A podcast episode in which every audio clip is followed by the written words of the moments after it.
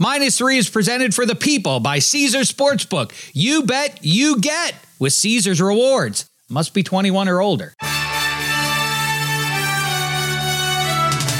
Minus 3 with Dave Damashek. Hi and hello, sports fans. Welcome to Minus 3, presented as always by Omaha. One of the final weekends on the calendar in 2022 is upon us. And it's a big weekend, especially if you love the World Cup. We have but one game left to play. Let's get a pick on that one from our guy, Kevin Hench. Let's get picks on all the hot big games coming up this weekend in sports. There's bowl games to be looked at. There's pro football, obviously, much to be settled before the postseason arrives. Eddie Spaghetti sitting there behind the glass. Kevin Hench sitting in his manse atop Hollywood, making all the decisions that you'll see on your TVs and on your streamers and otherwise in the coming months.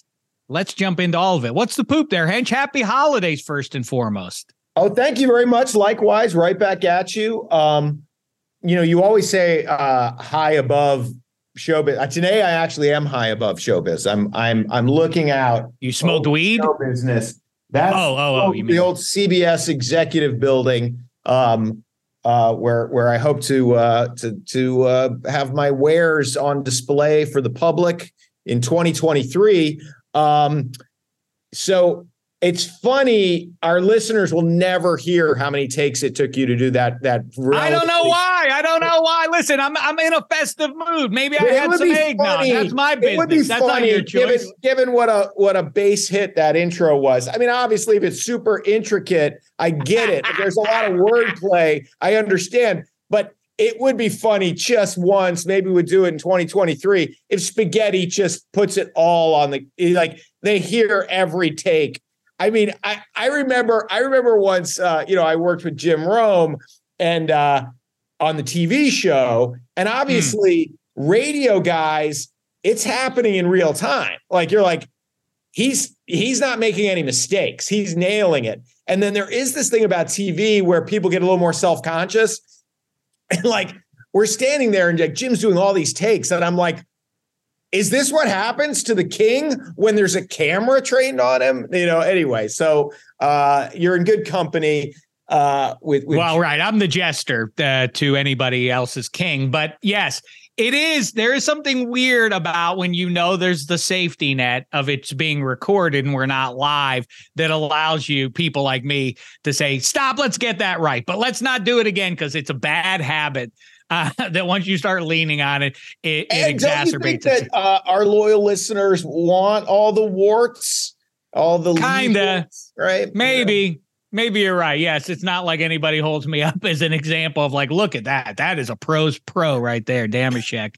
Yeah, I guess we should. They say there's no Walter Cronkite working today, but Damashek's precision.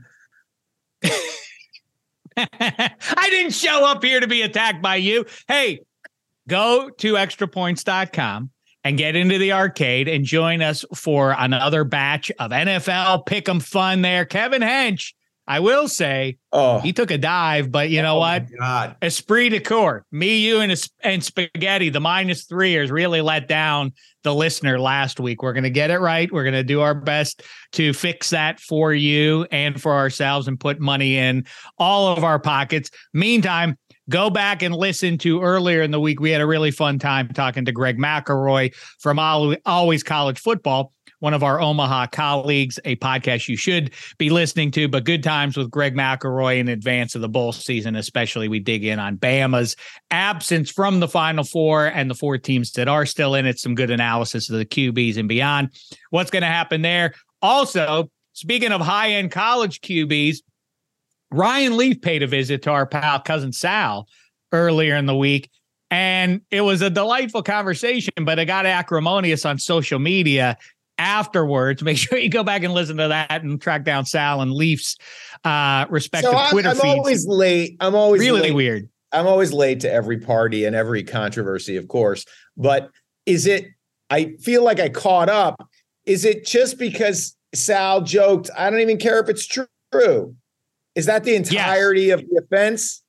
Yes. You know. Ryan Leaf told a story about Heisman, and he hooked up with some former Heisman candidate's granddaughter, and blah blah blah. And somehow this led to Ryan Leaf taking offense and swearing at Sal, and so on and so forth. Anywho, bottom line, go back and listen to that. What's funny about that, if we were private investigators trying to get to the bottom of this controversy, if somebody tosses off a joke, this is such a great story, I don't even care if it's true. If it is true, doesn't the guy laugh? If it is true, doesn't the guy go, oh, it's fine. He's maybe covering my tracks for me, but it is true. So maybe it's better if it feels apocryphal. But if you get mad, doesn't that mean it's definitely a lie? Well, you're not the first person to say it. In fact, one of the two parties involved in that. I'd like to be the first person to say something. Social media dust up. Sal maybe mentioned that one. It came up, as did a bunch of other fun subjects, with the guy who has a bowl game named after him, Jimmy Kimmel. He paid a visit, 2 extra points on Thursday. Sal, Martin Weiss, and I got to kibitz with him about very important matters, including his vote for Fruit of the Year. Of course, the important decision will still be made by one Dave Damashek when the Shekis are handed out before year's end. Eddie Spaghetti, we got to put our heads together and decide exactly what date we will do the Shecky Awards. The 33rd annual Shecky Awards coming at you. And speaking of Jimmy Kimmel, we're all headed off to Vegas. January 8th and 9th, you can watch some football along with us. So many of you over the years have reached out and said, man, the stories that come out of watching football at Kimmel's with Sal and Hench and you and everybody, it all sounds so much fun. Well, here's your chance to do it. You can come to the Jimmy Kimmel Comedy Club and watch the national championship game with all of us. Kevin Hench will be there. He'll bend your ear, but good. If you want to hear that, Harry's going to be there. All the Against All Odds guys. I think both Megans are going to be there, right? Yeah. Eddie Spaghetti anyhow.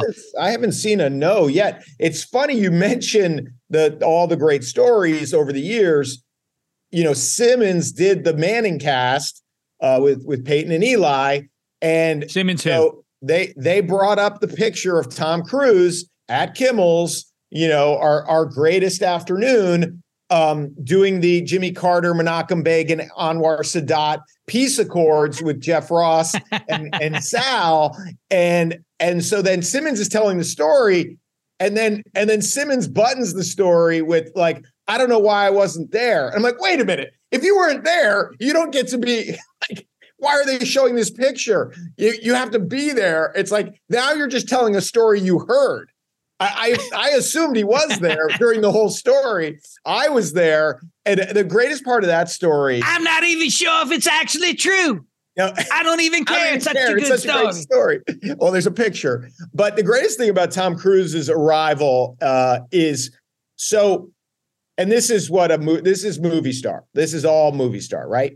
So, you know, you've got a bunch of degenerate goofballs like us who love watching football. Jimmy would like make us breakfast, make us lunch. We'd be in his house all day watching football, and it'd start to get dark in the winter. And like the hardcore guys would stay to the end of the late game, right? Some people would kind of flit in and out, catch a quarter here or there, but like, so we're down to just the hardcore guys. But when that late game ended, it was like a race to your car. Like people were like that kind of Sunday afternoon feeling of like, oh my God, I haven't seen my kids. What is my life led to? I just watched my team lose and I lost money. So usually there's a rush to the door at 4:02. Being such a huge football fan, Tom Cruise shows up at 3:53. There's 7 minutes left in the late game when Tom Cruise comes. Literally so, true. So Tom Cruise comes in, and like we're at a TV star's house. We've been surrounded by celebrities. Like, we're supposed to be cool. Tom Cruise comes in. Everybody changes immediately. Everybody's affect changes. Everybody is like, the room is changed energetically because it's like, there's a movie star on deck. Like, we are in the presence of greatness. So then top of the hour, games all end. Nobody moves. Nobody move. Like, hey guys, there's now nothing going on here. No. Wait, I have to fix that because Adam Carolla got on his feet and pretended to move his bowels as part of his infamous touchdown celebration. I know that Doug Baldwin actually did. The dirty turd, which you could argue won the Patriots a Super Bowl. When Doug Baldwin emulated Carolla's dirty turd, that 15-yard penalty made a big difference in the Patriots' comeback in the Super Bowl. So thank you to the dirty turd. Credit where credit's due. So Tom Cruise's mom gets to watch Carolla shit out of football, as every mother's dream. And so nobody will leave. Like it was getting awkward. It was literally like, okay, guys, one of us has to go to his car. And it's like, it's called magnetism, and no one's going to their car until Tom Cruise goes to his car. So that was a great day, which, you know, who knows what we'll come up with in Vegas. Maybe we'll top it. Maybe Tom Cruise. I don't know. Maybe he'll be there. Maybe Travolta shows his face. We don't know. So I'm very excited about Vegas. I feel like, I mean, I'm surprised at what an amazing set of RSVPs we had. I would have figured there had been a lot of can't make it, but oh no, it's going to be a good time. Megan Gailey's going to do some stand up. Maybe Hench will get his arm twisted into doing the same. Yeah, I've said it before, but my specific literal point of view when Tom Cruise came in was, I am talking to the guy who, almost surprisingly, never did get people's handsome, what's it called, sexiest man alive, because at the time, John Hamm, a.k.a. Don Draper, was the apple of every woman's eye on the planet Earth. And I was literally talking to him, but he was dressed down as we all were, you know, ball cap, hadn't shaved in a few days and everything else. And he and I are face to face, and a glow emerged over his shoulder as a guy in a pea coat walked through. It was like, I don't know. Good riddance to bad rubbish, Ham, or whatever your name is. Who is that handsome devil looming over your shoulder? Who could have imagined that 20 years later, Ham and Maverick would be going at it on screen. Teaming up line, to take Maverick, down Damashek like an enemy jet before the fantasy football season could even take off. Terrible. What a life. What a life we've led. It really is stupid. Be a part of it and join us in Vegas on the 8th and the 9th, Jimmy Kimmel Comedy Club. It's going to be a good time. Speaking of which, real quick, last thing, the Jimmy Kimmel Bowl at SoFi Stadium this weekend, labowl.sofistadium.com.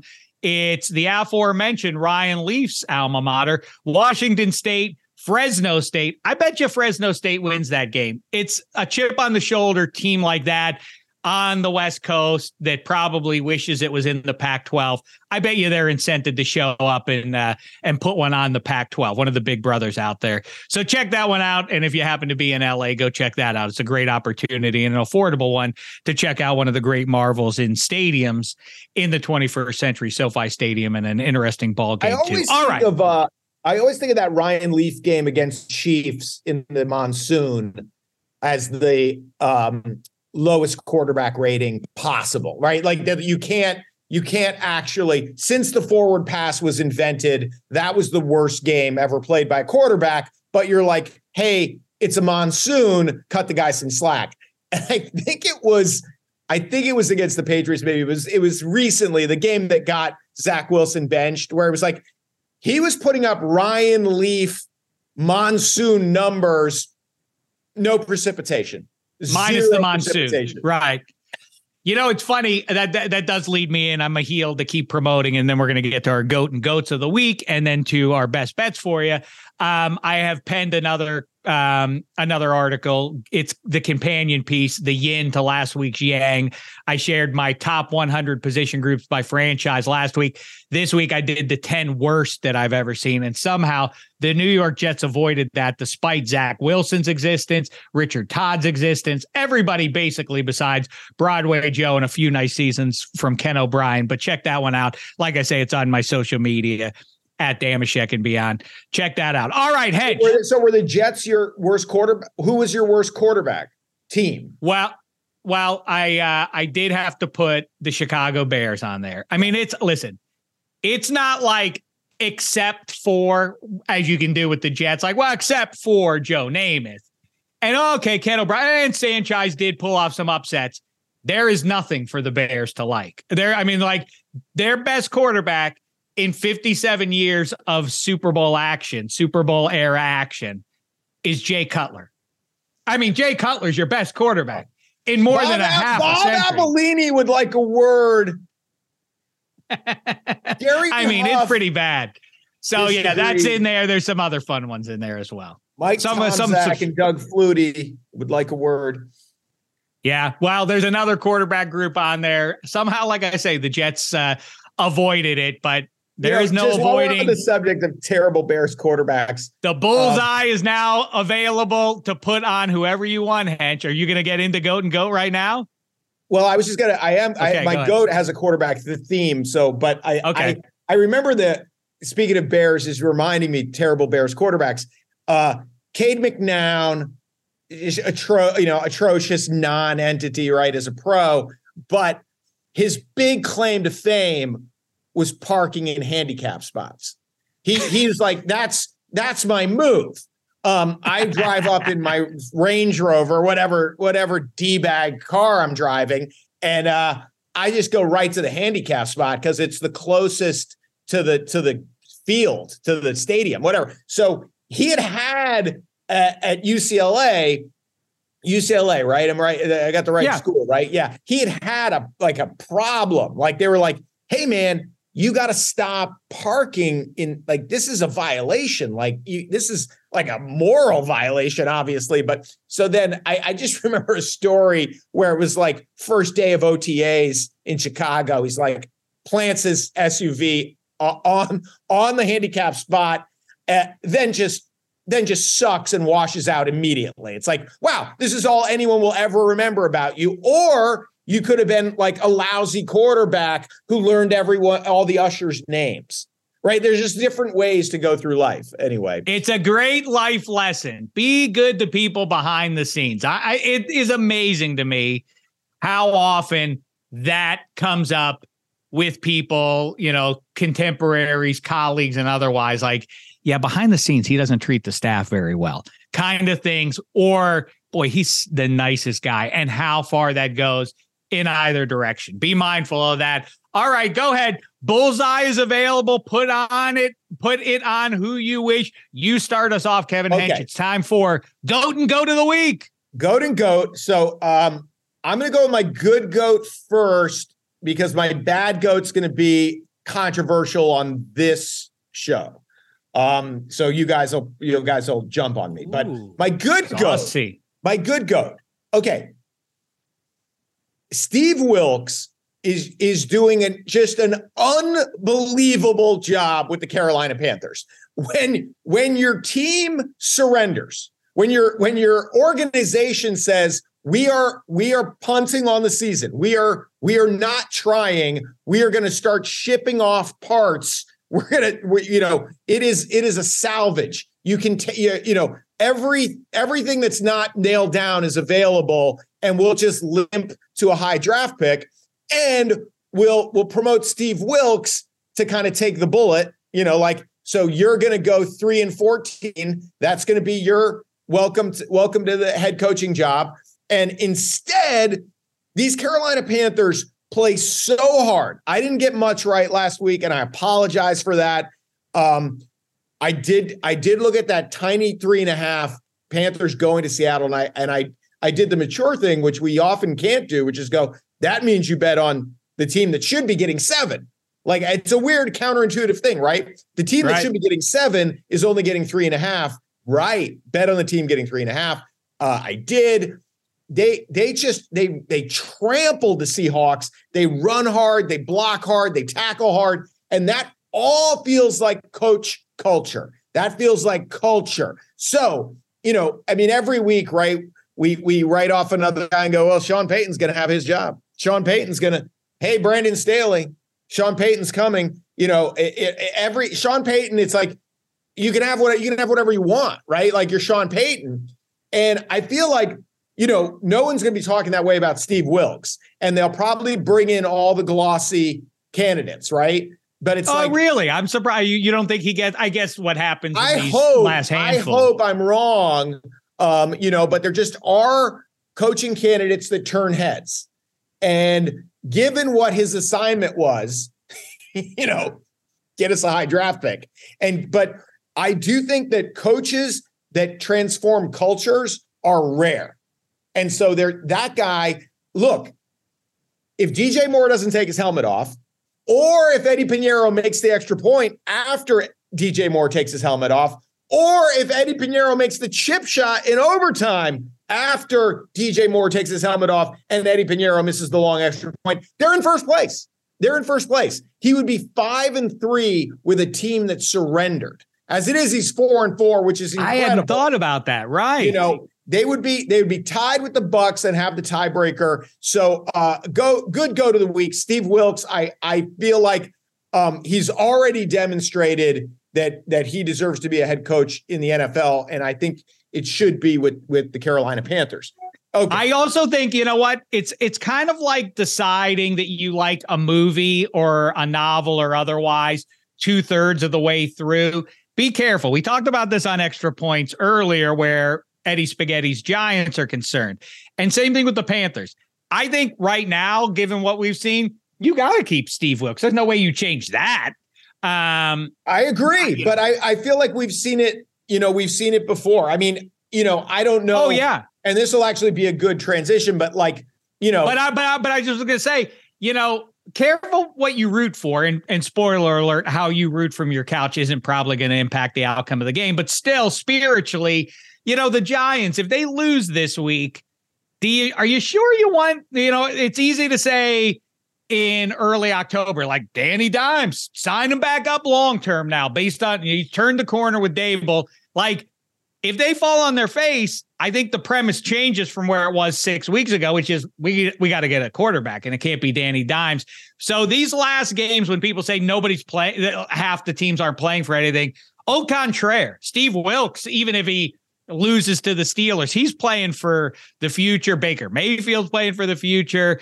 The Browns with Deshaun Watson and Stefanski, they're all playing for something. It is interesting, and the novel ain't wrapped up yet, even if it's not a satisfying one, even if it's reading like a tragedy to your eyes. There still is some room in either direction for you. Anyway, go ahead, Hench. I'm sorry. Well, this is going to work. It's going to be a perfect transition to my good goat. So real quick on Danny Dimes, I genuinely do not think that guy has had the weapons to judge him harshly for what, you know, and they've had a good season, and I actually think they win this weekend's one of my best bets. But speaking about coaches who maybe deserved a shot, Rich Bisaccia, that team making the playoffs last year. Okay. That was a miracle. Okay. That they had no business making the playoffs. Right. But it's like, hey, you're just keeping the seat warm for the glamour boy. The glamour boy is coming in from New England. Okay, all right. So now we ship out the special teams guy who got us to the playoffs, you know, rah-rah, whatever, because we got a genius. We are getting a genius to be the head coach of the Las Vegas Raiders. Josh McDaniels is here and, okay, gets better. Devontae Adams, we have arguably the best wide receiver in the NFL. Maybe Justin Jefferson won. Devontae Adams 1A. We've got a genius coach. We've got the best wide receiver in the NFL or 1A. And our tailback is going to have a career resurrection where he's running away with the NFL rushing title, averaging 5.2 yards a carry. And we're losing to a team that brought a guy out of the stands to play quarterback. This was like an emergency goalie in hockey. Baker Mayfield was like, hey, we need a quarterback. Can you come down to the field? How did he know the nomenclature for the plays? Like, I have no idea. What I do know is my bad goat. And I know it's controversial on this show with you guys, because you guys are basically members of the Carr family at this point. I suspect you spend Thanksgiving with the Carrs. So, Derek Carr, his performance against Baker Mayfield doesn't know the players' names. Derek Carr losing to a Rams team. Talk about a team that surrendered. They don't have any warm bodies. Derek Carr, you know, they say you can't be late over the middle. You can't, you know, you cannot hold it, and then lob it over the middle. That guy is not open. That's not going to work. His end zone interception. Now, I know he got hit, so it almost masked what a terrible decision it was that he got hit. So it's like, oh, well, he got hit. That's why it fluttered into the defender's arms in the end zone. Okay, tell me who he's throwing to if it doesn't get hit. Tell me he's late over the middle. There's no window. He gets hit. It pops up. End zone interception. They don't get a field goal. They were already bogging down every time in the red zone, settling for field goals. They don't even get a field goal on that end zone pick. That atrocious rookie mistake. So what I would say, what I would submit to you guys is, you know, Joe Burrow is not going to go through a bunch of coaches and coordinators. Right? Joe Burrow is not going to burn through a bunch of coaches and coordinators. So every time the Raiders play in prime time and we have to hear, hey, man, cut the guy some slack because he's had to learn a whole new system and he's got a new coordinator and he's got a new coach. Yeah. You know why? You know why he's got a new coach and a new coordinator? He's culpable. OK, he is not the guy, and he bears responsibility for the revolving door of coordinators. You don't have an alibi when you have the best rushing attack in the NFL and the best wide receiver in the NFL, and you're putting up 16 points against a Rams team that has punted on the season. It was, I know it's old news. It was, you know, it's been a week for me. And obviously I picked the Raiders to cover. Me too. I just thought it was such a lock. What were we looking? That game has to be 31-3. There's no, and I know the officiating was horrendous. I can get it, but I mean, it's like I just think at a certain point, if it's like he's averaging 5.2 yards a carry, this guy catches everything thrown in his direction. At some point, the jeweler's loop, the scrutiny has to land on the quarterback, and I feel like, because he's obviously such a good guy, he's such a good human being, he's such a good teammate, that he's the last guy any of us want to blame for anything, but it's time. I hear you, but it's offset by what he did 1 year ago at this time. I mean, he was on fire. He carried that team to the playoffs. I know he wasn't a one-man wrecking crew, but, you know, deficient situation, you know, gross situation, in fact. In Vegas 1 year ago. Yeah, it's mysterious. I also think the bigger picture is that's very funny is that, you know, speaking of Las Vegas, John Gruden, I think more than anyone, made us feel like, well, that's what you have to do. You want to be a head coach in the NFL, you sleep on the couch. You know, you get 90 minutes of sleep a week during the season because that's what it takes to succeed in our league and all that. And then Baker Mayfield goes out and does that. It really lays bare how ridiculous the whole thing is. It's just football, everybody. I mean, I don't really know what to make of it. I know he only had the two drives, but even that, it's like, you're like, are you just going into the huddle and going, get open? Like, yeah. What is it? Is it go long? You go long, you do a button hook. Kudos to Bake. That was an incredible, I mean, really like, a historically incredible performance to wander into Dodge and come out guns blazing. And the other side of that is that hasn't gotten nearly enough buzz, and it'll just be a bonus goat of the week is the lack of attention paid to as much as there's been since Deshaun Watson finally got under center from Houston the last week and now this one. But it quickly turned way too quickly for my taste. I don't know what you're supposed to do as a football analyst. You can't weigh in on the humanity or lack thereof, but constantly. But we've moved away from it way too fast. Like, I think when Deshaun gets up to speed, I like the way that line sets up and these pass catchers, like, yeah, but he's still gross, right, everybody? Are we going to mention that every time?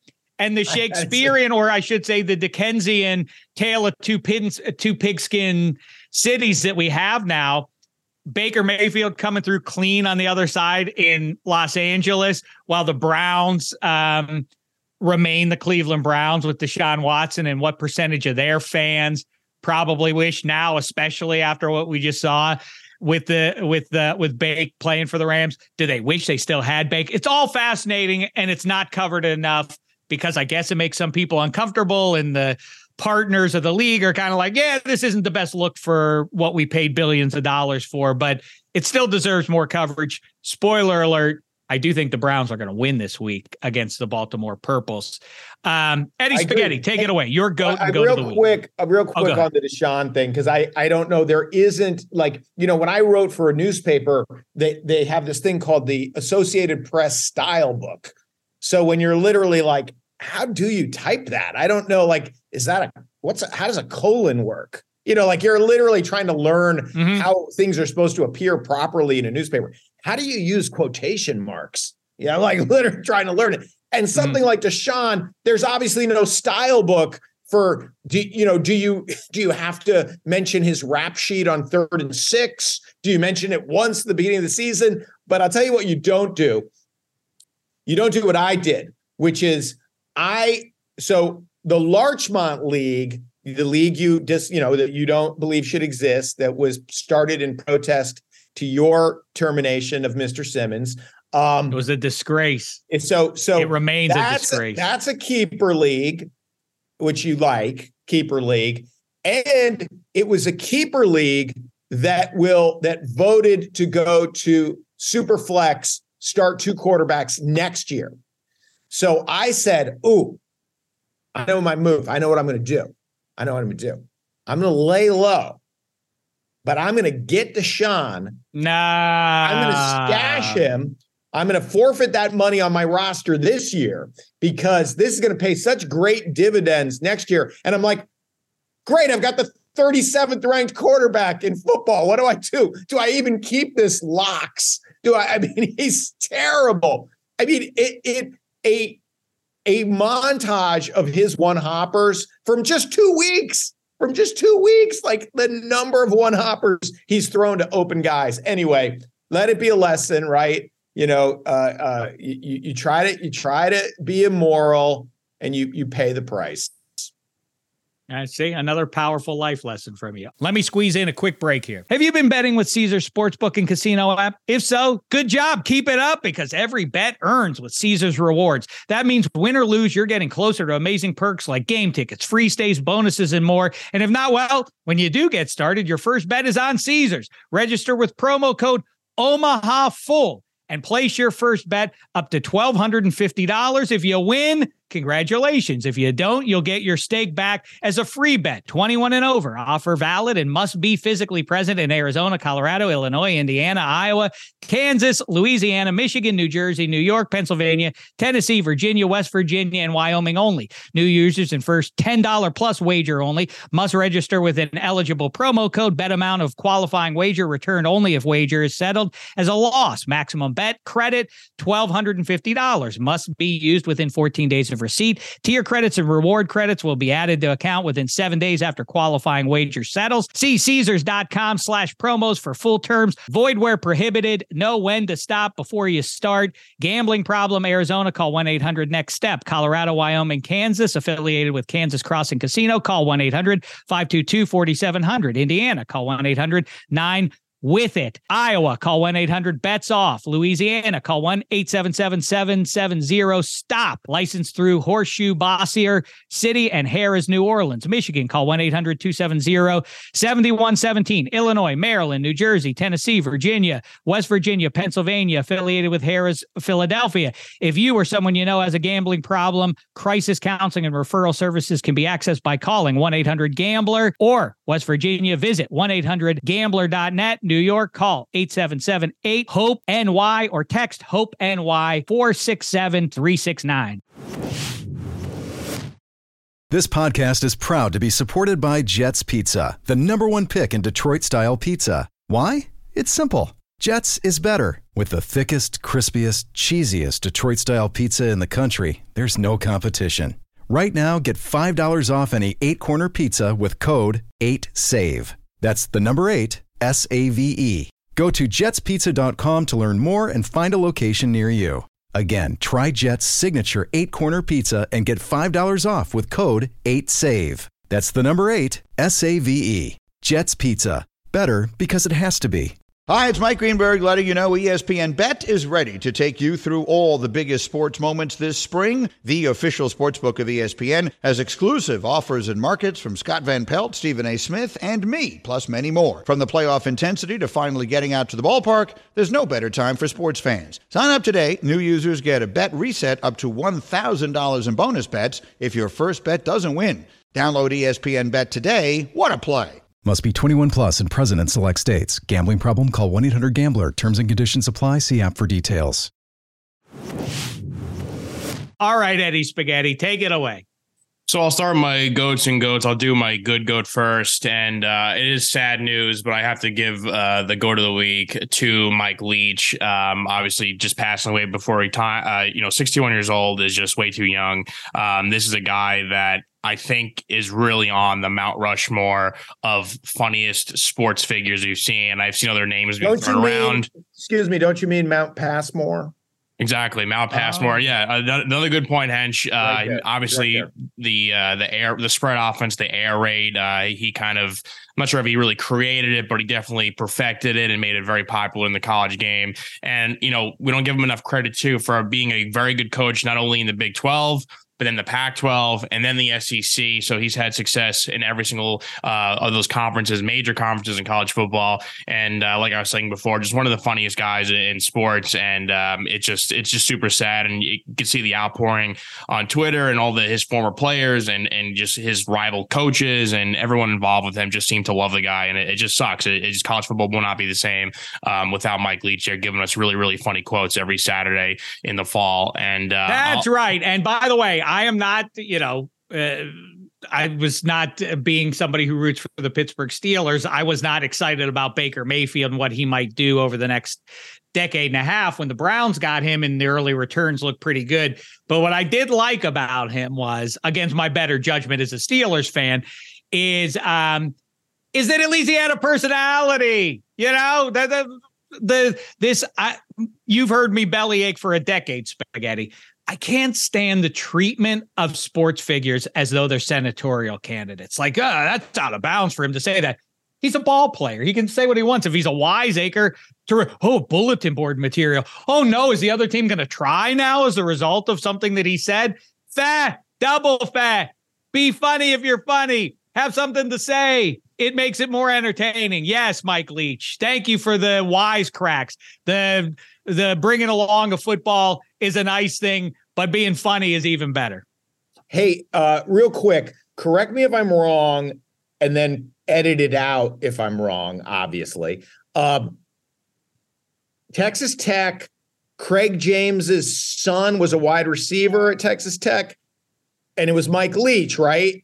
Mike Leach is like, your kid's soft and he's not very good. And then Craig James got into this whole thing with Mike Leach, and you're reading it and you're like, this is mortifying for the kid. Oh my God, this is unbearable. And like, I think that's probably my introduction to Mike Leach, where I was like, all I know is what the two sides are saying. And I'm definitely with the coach on this. Hey, this is college football. This isn't Little League. Why isn't my kid playing shortstop? Like, what are you doing? And I say that as a Craig James fan, as a Patriots fan, their run to the Super Bowl. Of course, you liked them, right? Where they got mauled by the Bears. But I was reading those stories, and I'd be like, I think this Mike Leach guy's got a point. Like, especially if you're coming, it tracks that your kid is soft.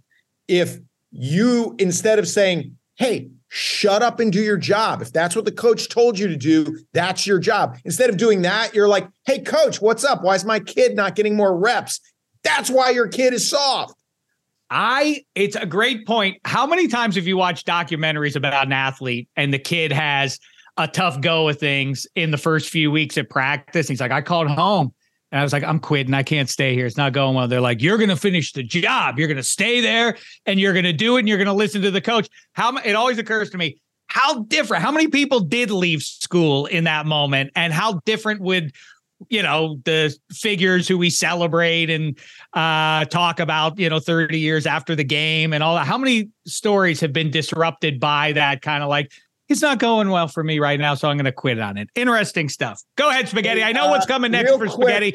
When I saw it on Wednesday, I knew it. Then Eddie Spaghetti, I was like, this is going to be his go to the week because this is his cross to bear as a hockey fan. Go ahead. Hold on. Just real quick on the Mike Leach sad tragedy. So Spaghetti, I mean, it's sad for all of us, but you're a young man. Now that guys our age are just dropping dead regularly, like it is crazy. How, you know, when you're a middle-aged dude, 61 is young. I mean, you know, obviously Grant Wall was just, this is not acceptable, world, this new thing. And both like maybe complications from pneumonia, complicating, you know, and I'm like, no, stop. Let's go. You know, 71's not old. Can we get back to Norman Lear? Can we please? Can I have a lot of runway left to spend with my girls as they grow up? Yeah, and heaven forbid. I mean, you heard the news about Ellen's music guy, Twitch. He's a neighbor of ours here, and you know, it does remind me, you know, take care of your mentals, all that kind of stuff. I mean, the most outwardly positive and sunny guy. I mean, just in the interactions with him, the brief ones that I've had over the years with him, just unfailingly nice and positive and a nice guy. And same would be, I say the same about his wife and his little kids, but it's terrible. So take care of your mentals as well. But it does also bring me back. Look at what people are saying about Mike Leach. Look at what they're saying. About your guy. Look at what people are saying about Twitch. The one consistent theme is wonderful guys. That's what you want to have said about that's you. Not like, look, he was a creative genius, a real jerk behind the scenes, but more important for the people who know you to say nice things about you above all. Or else. We could all, you know, we can all behave in a way that guarantees we'll have a Ty Cobb funeral with three people at the gravesite, two of whom like are being paid to be there. One's digging it and the other's presiding. So be good to people. Nice one, Eddie. That guy was great. Okay, yeah. Eddie Spaghetti, go ahead. I know what darkness awaits. Yeah, well, I'm going to combine. Yeah, so Shek's alluding to it. The common theme here for my bad goat is physicality in sports. The first one, I'll set these both up in case you didn't see or read about this stuff. But Ryan Reeves, former Ranger, former a few other teams, Vegas Knights. He's now in the Minnesota Wild. He lays a clean hit on Philip Roenick of the Red Wings, and then immediately a fight ensued after that. Now, I'll always stop there. The other issue I have, Troy Vincent, who's, you know, part of the NFLPA and stuff, they're now discussing with referees for further punishment against players who hit quarterbacks or defenseless players, and even to go as far as ejecting them, kind of like college football, like the targeting rule to remove them from the game. Now, we all know the worst part of college football is targeting, and the NFL, as it is, has a real bad problem with these calls, and then they want to make it even like fiercer.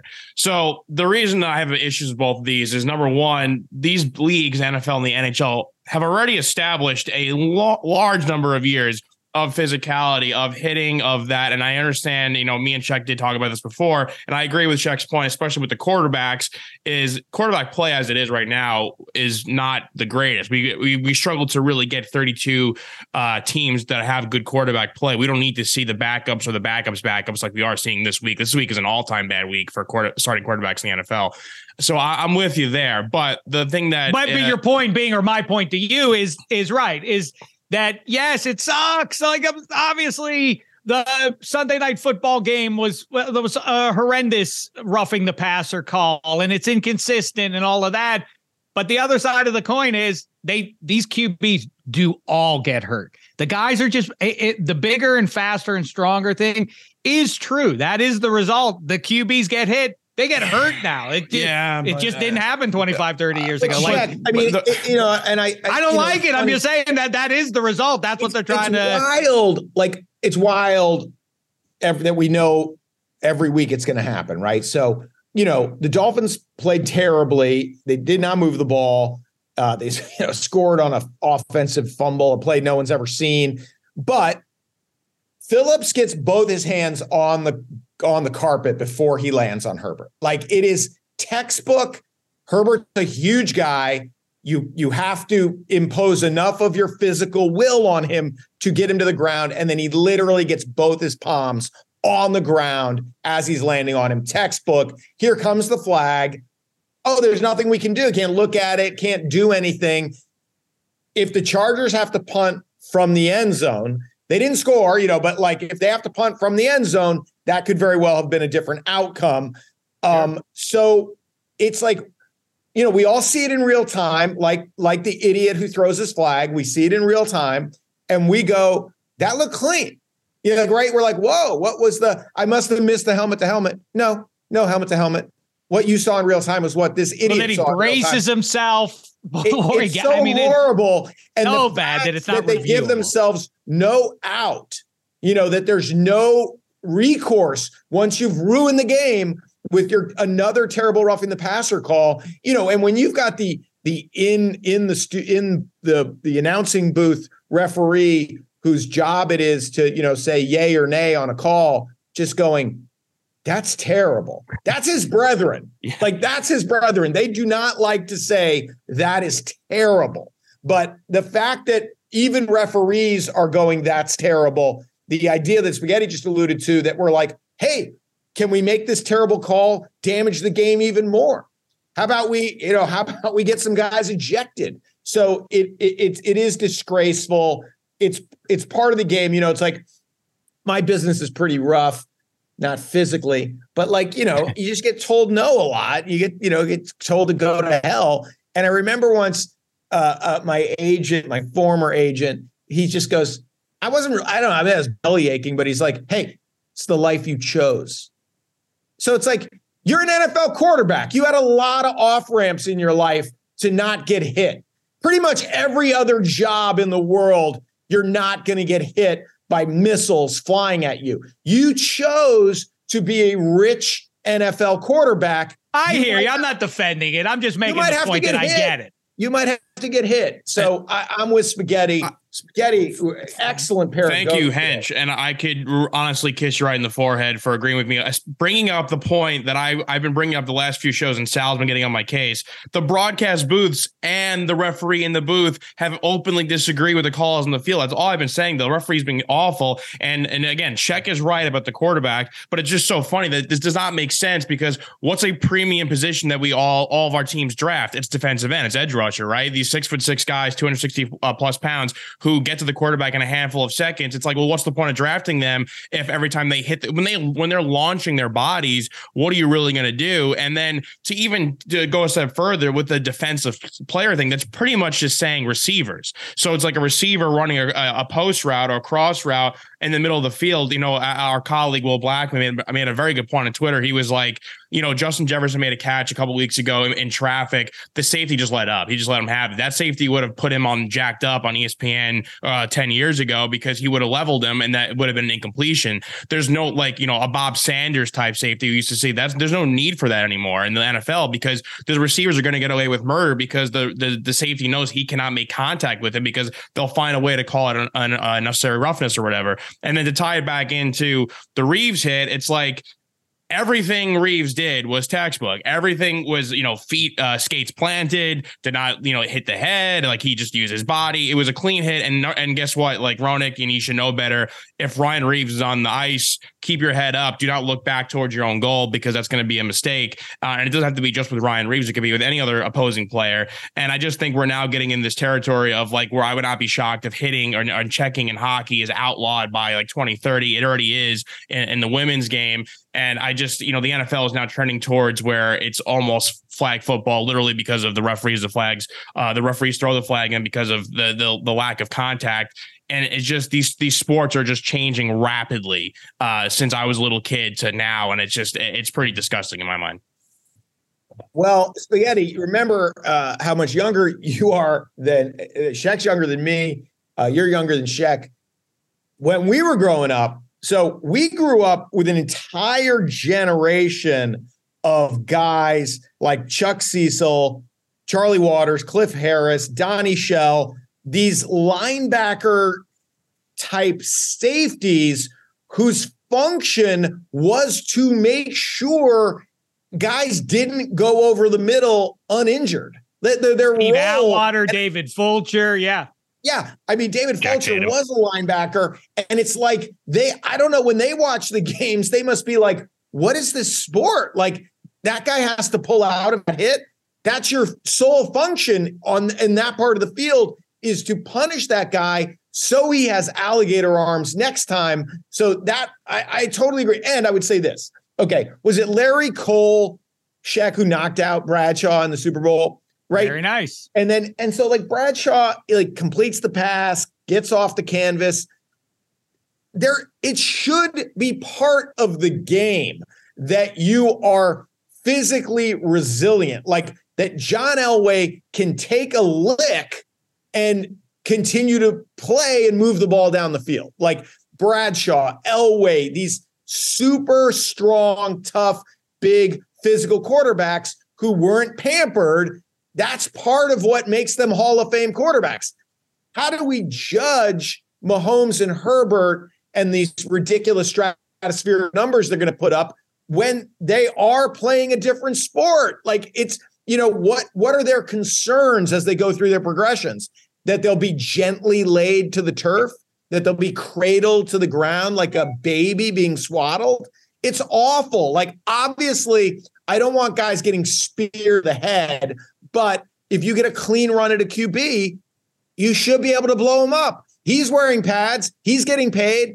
Like, come on. I agree with all of it, obviously. I grew up in Pittsburgh. I root for the Steel Curtain. The Penguins are a high-flying brand, but they've had their tough guys as well, obviously. Wayne Van Dorp, Georgie Laroque, the greatest pugilist these two eyes have ever seen. I like all of it. The only pushback I offer is this. One, first of all, it's funny you mentioned that Super Bowl 10 64-yarder from Bradshaw, because he was knocked out of the game, and Mike Krzyzewski actually had to finish, which is a funny side note, that in 56 Super Bowls, rarely has a guy in the game got knocked out and the backup had to play a pivotal role in the biggest game. It's weird that in 56 years, that's never come up. But the other thing is, we watched a lot of football growing up, and granted, we didn't have satellites so that we could see every game at one time. But I don't remember, or very rarely do I remember a guy being backboarded or seeing the fencing move, a guy laying on the ground with his hands doing that weird thing and his eyes rolling into the back of his head. You just see it all the time now, and it's because guys are bigger. Ryan Reeves, what is he, 250, Spaghetti? I mean, like, he didn't do anything wrong. If he did catch the guy's head, it's because he's taller than him and his shoulder hit him, and that's where the other guy's head comes up to his shoulder, and that's where he hit him. But that's not Reeves' fault. But the result is more concussions, guys get knocked out and all that gross stuff. The leagues, I kind of get that they're like, we got to get that out of the game. We can't keep having this because this is gross looking. Right? I mean, I'm not defending it. I guess I am defending it. But it's nothing. I mean, if you have the opportunity, as harsh and as it sounds, if you have the opportunity to play in the National Football League or the National Hockey League, like, I think you have to understand the consequences it comes with. And I just don't think because a guy is a physical, bigger body, he should be penalized for something that's been part of the game for a number of years, whether it's a safety who's a hard hitter, or if it's a power forward in hockey who's a fourth liner whose job is to be physical. That's literally like half teams in the NHL have either a fourth liner that are just, speed, forecheck this and that, dump the puck and chase it, or you have a Ryan Reeves type line where you have guys who are going to play physical and keep the other team in check. And it's just like you're removing an entire strategy from the game, because now it's just programming these fans and media's brain that's like, oh, big hit must lead to a fight. Big hit should be removed from the game. Fighting also should be removed from the game, which we see less and less every single season. And it's like, it's just making the game not what it was. And it's terrible, in my opinion. I'll go even further. I'd say I would rather watch Mason Rudolph and Gardner Minshew square off in a 13-10 game every week than these roughing the passer calls. Hey, can I offer you Mason Rudolph and Sam Darnold in a 13-10? Because you might get that in Charlotte, North Carolina. There's no second string or third string quarterback, regardless of the limitations. Colt McCoy, I don't watch a backup quarterback struggle to get first downs and feel like the world is an unjust place. I go like, hey man, they're really having trouble moving the ball. But when I see Justin Herbert, like Herbert had to be surprised, right? He's like, oh, I got sacked. And they're like, ooh, first down. Like, it's like, it is a war crime. These roughing the passer calls. They've ruined our beloved game. Like, and so there, I don't care. You could, every third string quarterback could be starting this week.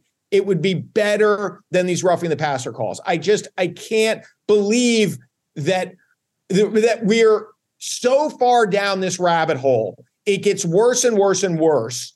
And they're considering, like, how do we give the referees more power? It's insane. It's insanity. I agree. They do the reviewable in football. What the hockey fix is, I fear Spaghetti's right, is that they're just going to further tamp down on physical play, and it's inherent to the sport, obviously, or at least the NHL from the NHL I followed for the last 40 years. At least they're in hockey. There literally is a women's version where they don't check. So when, like, Troy Aikman gets in, like, Troy Aikman's like, let's take off the dresses. Like, whoa, you can't say, well, we don't talk like that anymore. At least with hockey, it's literally, this is what it will be. If you love this, if this is what you want out of your North American hockey, here it is. Be careful what you wish for. And, obviously I only watched, the U.S. women's team play Canada once, every 4 years. And it is jarring, right? Where you're like, okay, blow her up. Like, she's got her head down. But she's watch Olympic hockey. Like, watch the Olympics every 4 years. Watch Sweden and Russia get it on. They don't touch each other the whole game. And I'm talking about the men's version. Spaghetti, you done there? I am done. Okay, I'll pick it up then with my good goat. A begrudging one. It's been, 15 plus years in the making. But my goat goes to the second most impactful hockey player of this millennium, the Great Eight, Alex Ovechkin, the number two to the number one, Sidney Crosby. Ovechkin, 800 goals. This is one of those ones that we have to take a quick beat and acknowledge, because it was one of those mythical records that will never be broken. Are there still records that will never be broken? Nobody thought anybody would ever challenge Gretzky. Here comes Ovechkin in terms of goal scoring. For me, it goes as simply as I can put it. Put him in whatever order you want, but Mario Lemieux, Alex Ovechkin, Mike Bossy. Those are the three best pure goal scorers I've ever seen in my life. And I do think, you talk about the different generations. People say that and get a little loose with, like, that guy would dominate this era. Ovechkin would score 100 goals. If he played in 1984, he would score 100 goals. Of course. And Sidney Crosby would get 200 points, too. So don't get mad at me, Penguins fans. Crosby would also light it up if you gave him that kind of room that those guys had in the early 80s. But anyway, shout out to eight. It is, we talk about records that won't be broken, right? So the cartoonish era that Gretzky played in, obviously the collision of that talent with the way the game was being played created these cartoon numbers where you were like, oh, no, well, none of those numbers can ever be challenged, And then Lemieux comes in and it's like, oh, wow, he's right there, And as you pointed out, the games he missed, the 199-point year, right? So they're like, okay, and he's a much more physical guy. But by the time Ovechkin gets to the league, scoring is so far down that you're like, well, obviously 800, like 500 is going to go away. Then, he's part of the Russian machine that drags the league back to where it's fun and like it's 6'5", it's fun. And he's spanned those eras. And, it's so crazy what I saw that, because I've been checking in on him every night. Like, where is he? And then it was like, hat trick for 800. It's pretty good. Not just a hat trick for 800, but in original six city. It's like the best, best case, obviously you're at home, but a lot of hats came on the ice and a city that understands hockey history in Chicago. So that is a goat. Now, I will say this. The bread man ran afoul of Vladimir Putin, whose Spaghetti is yet to assassinate, despite a good effort on the stairs. Good effort on the stairs. But so Panarin ran afoul of Vladimir Putin, which is a badge of honor for Panarin. So, like, Artemi, good on you.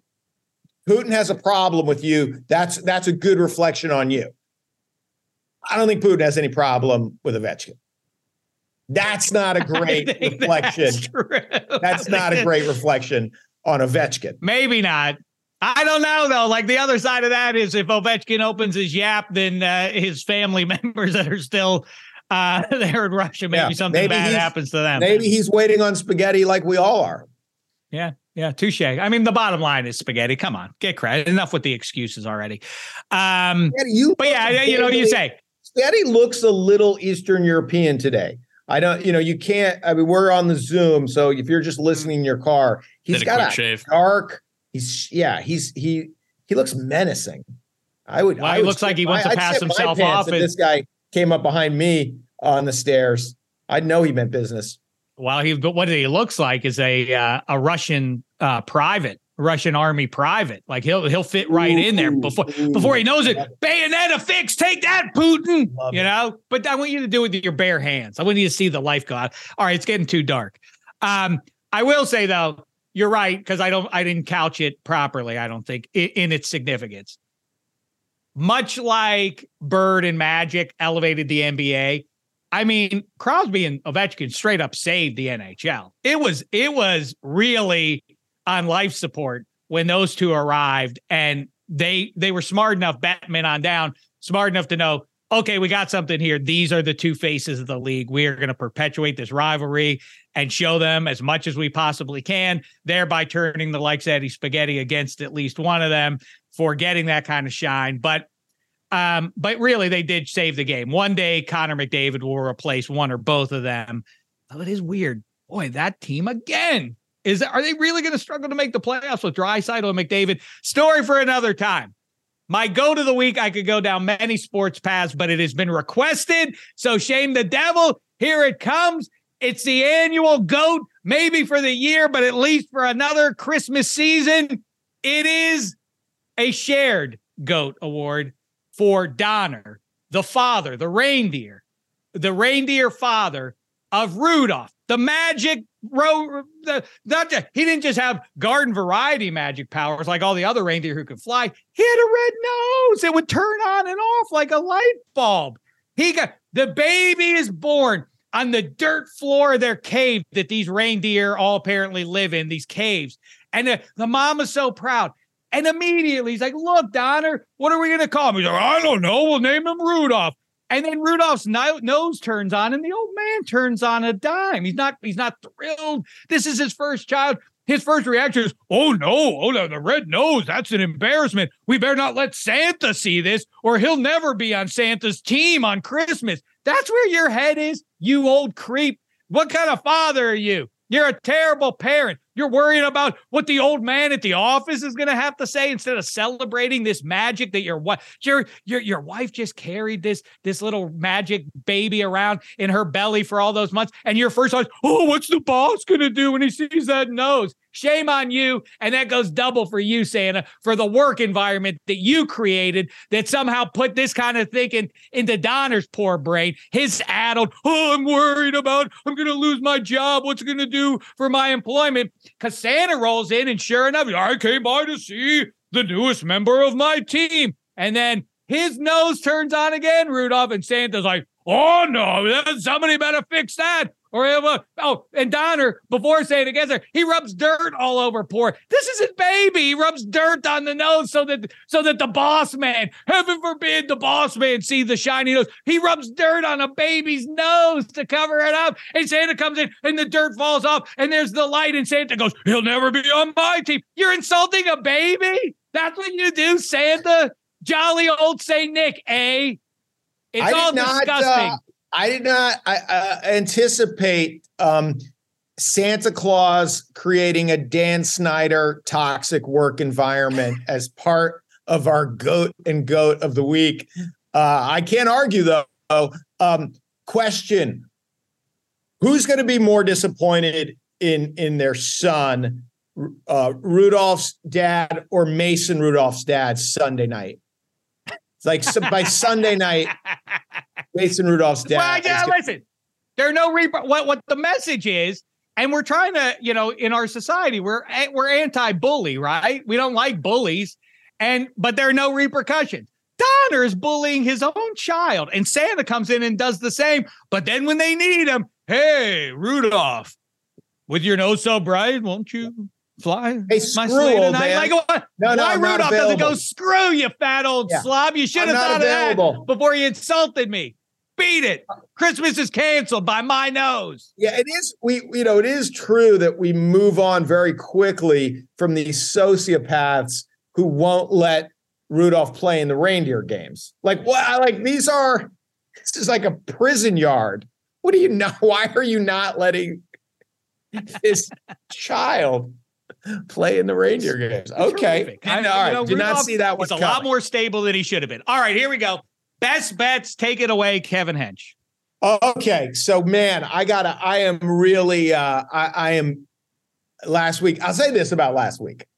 You know, the worst thing when you're on the hoop court and you take a jump shot and you go, that feels good, baby. You're like, you start to like do the Steph Curry dance, and then it hits like the far crotch, like it hits the backboard before the rim, and you're like, that felt great. You're like, oh my God, this is how off I am. It felt great, and it wasn't close. That's the worst feeling on a basketball court. I will say this about my terrible picks last week. They felt terrible. I at no point did I go, I nailed these. I felt terrible about them. I went back and forth. I think I let Spaghetti talk me into the Titans. He made such good points. I was a mess last week. So it was no surprise, I guess. My results were a mess. Terrible. Okay. This week, I am going back to the well. These Bills are going to cover a big number at home before we're done here. I really, when Mike White went down in a heap, I'm like, okay.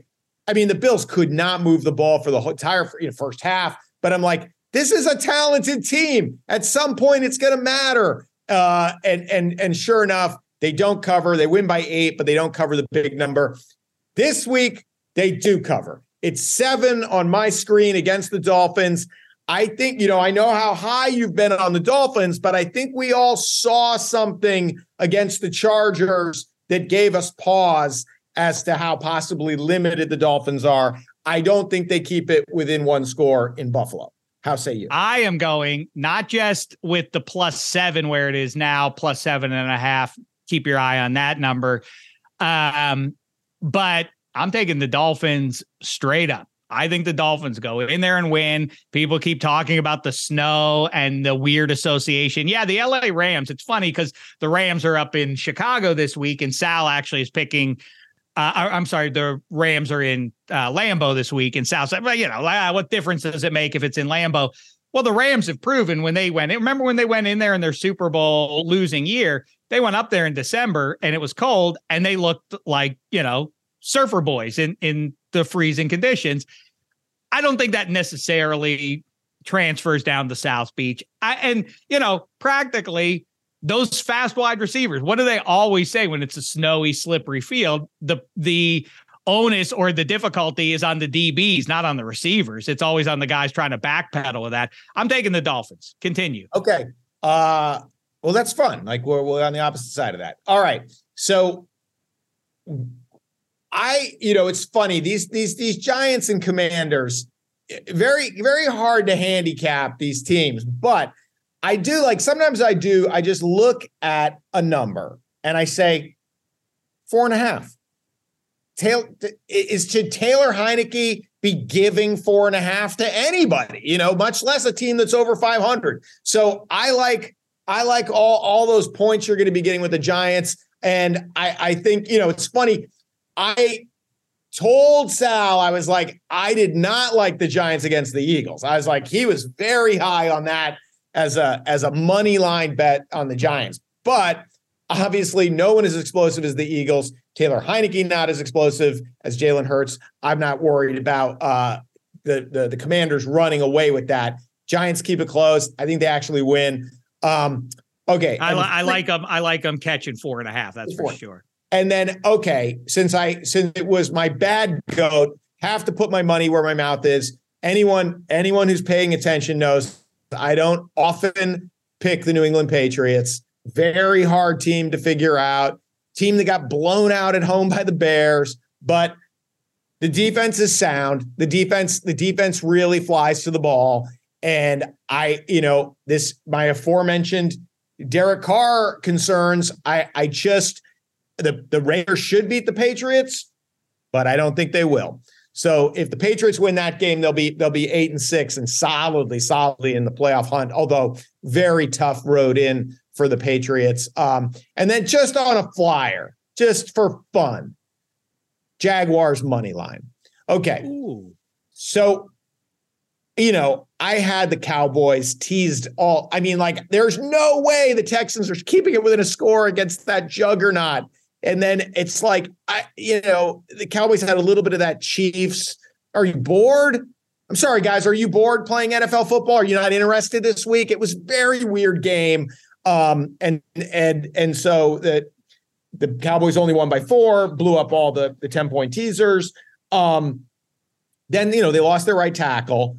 And it's like the Jags keep it close. They're definitely heading the right direction. In fact, speaking of things I have to rescind, Trevor Lawrence was so bad for a middle of the season for a while. He's turned a corner. I was praising Spaghetti for getting it right. Who would be the number one quarterback taken? Justin Fields. Now I have to come off of that. Lawrence has looked unbelievable. I think the Jags have an advantage at quarterback in that game, and the Cowboys got away with one last week, and they won't be so lucky this week. Boy, that's an interesting one and a bold one. Very quickly, I will give you the Vikes laying 4. Fishy line. Why would they only be giving 4 to that bum Colts team, given what we've seen the last couple of weeks? I it's weird enough that it makes me want to go the other way on it, but I'm going to stick with the Vikes. It just makes too much sense to do it that way. Same goes for the Bengals. What have we seen now? Listen, when I'm wrong, I say I'm wrong. I said it earlier in the week. I backed it already, but I'll do it ×2 because I went in so hard about Tom Brady over Brock Purdy. I still think Brock Purdy's going to turn into a pumpkin. Don't bet on them to make a big, long NFC playoff run, but I don't know, maybe another week or 3 for Brock Purdy before the inevitable happens. In the meantime, what do you like about the Bucs team? Have you watched the Bungles play lately? Obviously, the Bungles should lay waste to this team. They're given 3.5 in Tampa. I think they cover that. I think this game goes over. You look at these lines and you're like, okay, so what would this line have been if the Bucs had lost in overtime to the Niners? Isn't this what this line would have been? They got destroyed in all phases. Like, why isn't this line? It's the power of Tom Brady, I guess, is as simple as that, but it really doesn't make any sense. I'm also going over. The Niners and Seahawks are play tonight, right?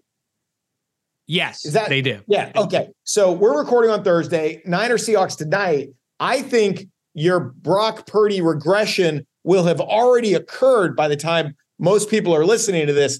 I like the Seahawks tonight. This is our most fun thing. Pick a game that the listeners will already be able to tell us we're full of crap. But I like Geno to bounce back and catching 3.5 at home against Brock Purdy. No, you're supposed to use past tense. I told you about Geno Smith before this game. I told you it was coming here. The Seahawks, unfortunately, listen, don't get down in the dumps. The Seahawks look like some good things lay ahead in 2023, but this team is not going to the playoffs. You saw why on Thursday Night Football. Even though Brock Purdy was under center for those 49ers, this team is a steamroller. Nick Bosa is the difference as a defensive player, as big a difference between a defense with him in there versus without him. Bosa is a destroyer out there in the top 3 to 5 defensive players in the league right now.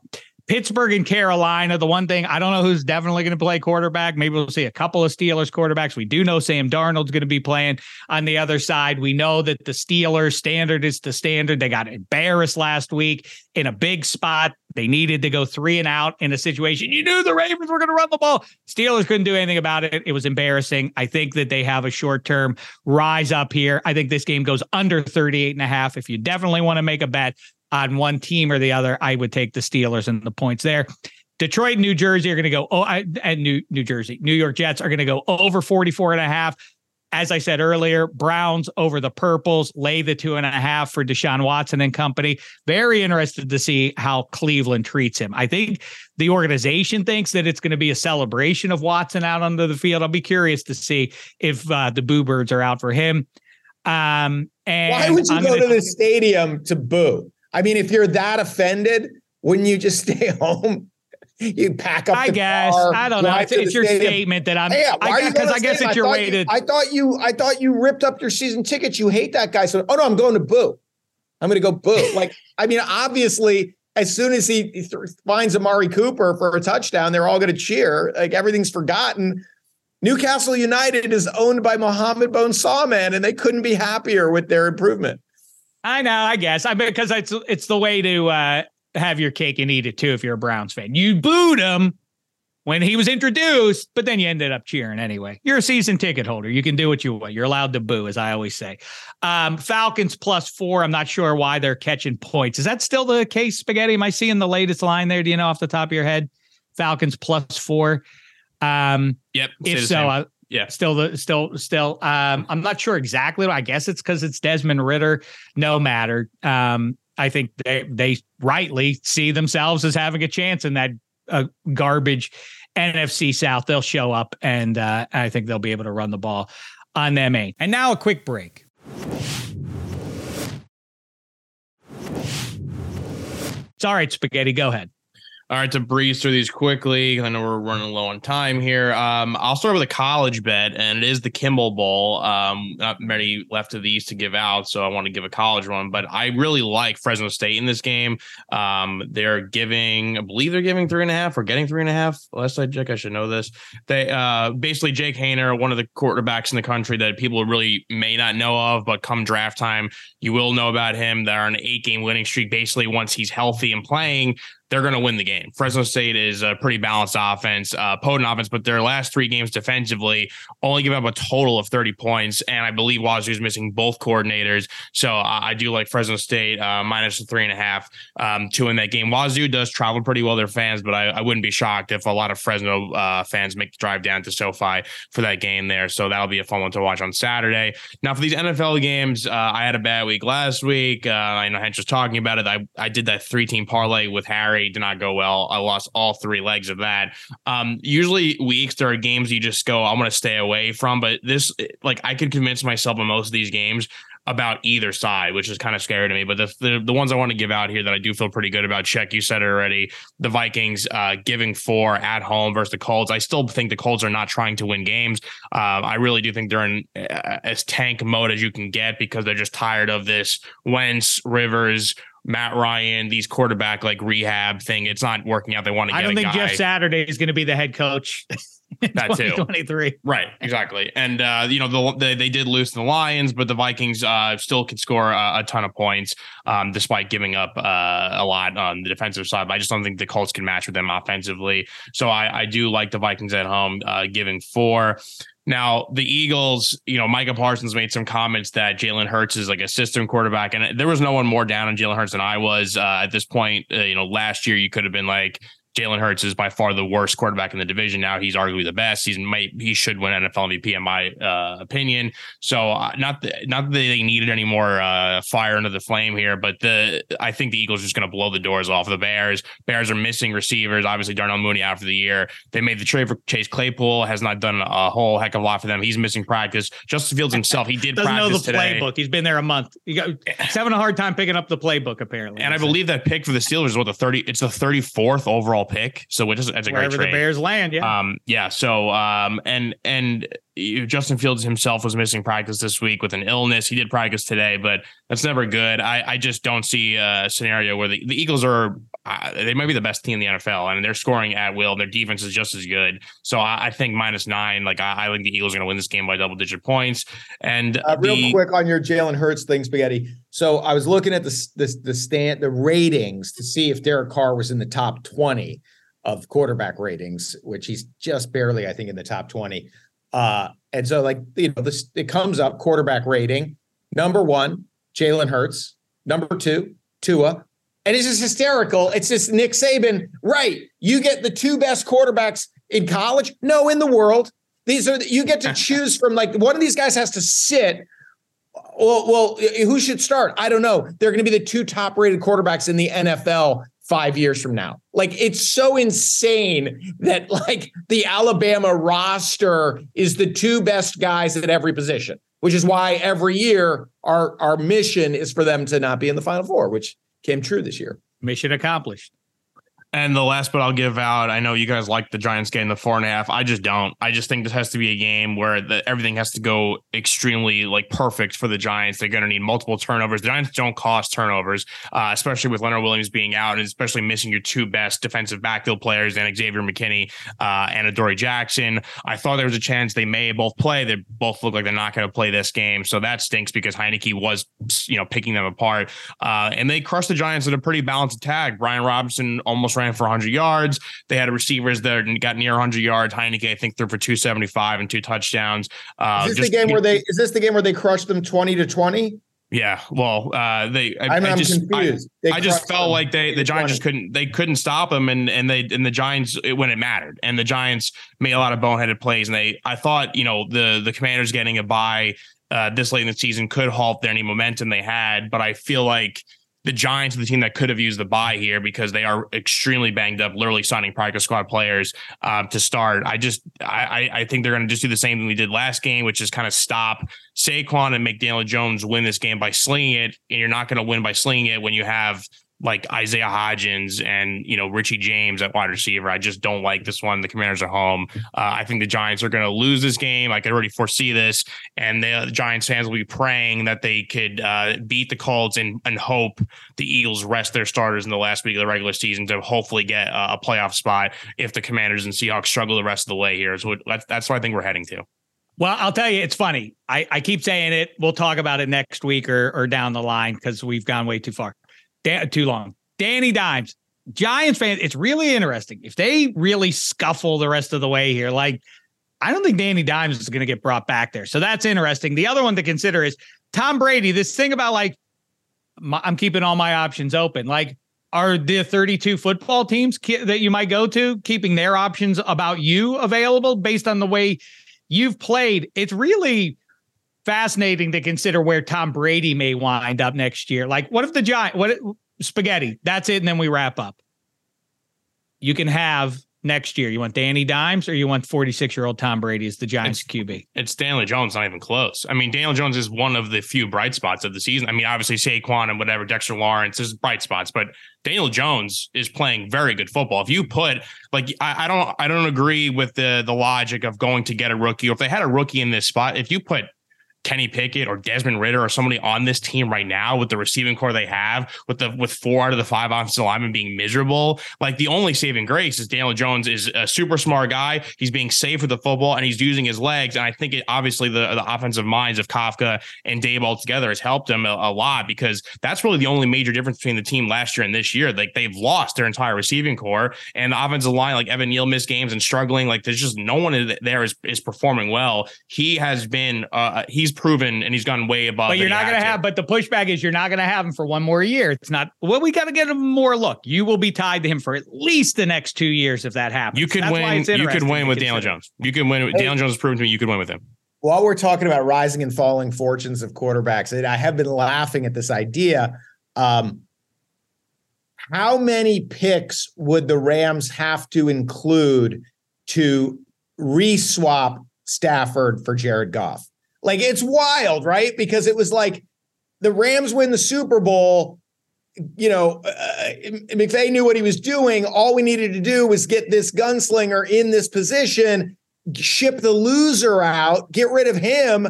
Now it's like, I don't know, Stafford's career might be over. I have no idea what the future holds for him physically. But I was looking at it since the trade, including the glorious run to the Super Bowl.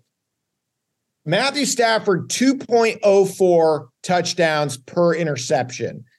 Jared Goff, 2.73 touchdowns per interception. It's a pretty good statistic for just distilling it down to how good is your quarterback. And so, like, obviously a healthy Stafford's a different case, but like Goff, I don't know, like I'm taking the Jets this week, but I'm happy for Goff, and I'm happy for the Lions, and I'm happy for Dan Campbell, that they, for eating all of that S all year while the Rams were having their victory parade, that it's like, this guy's a pretty good quarterback. Like, and especially at home where he's got 20 TDs and 3 picks. When he's on the fast track, ball comes out fast, makes the right decisions. It's pretty interesting. The lesson is, to me, the Lions prove it, and any